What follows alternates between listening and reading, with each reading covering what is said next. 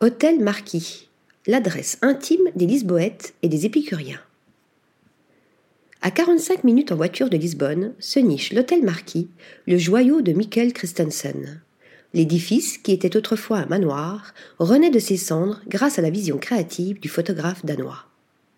Mikkel a puisé dans son imagination débordante afin de redonner vie à ce manoir vieux de quatre décennies, conçu par un homme ayant le sens de la fête pour recevoir ses nombreux amis.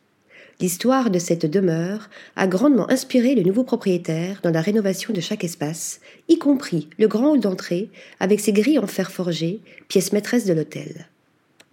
Immortalisée comme une photographie. Une fois passé le pas de la porte, l'aménagement de l'hôtel Marquis plonge les convives dans les années mille neuf cent soixante-dix.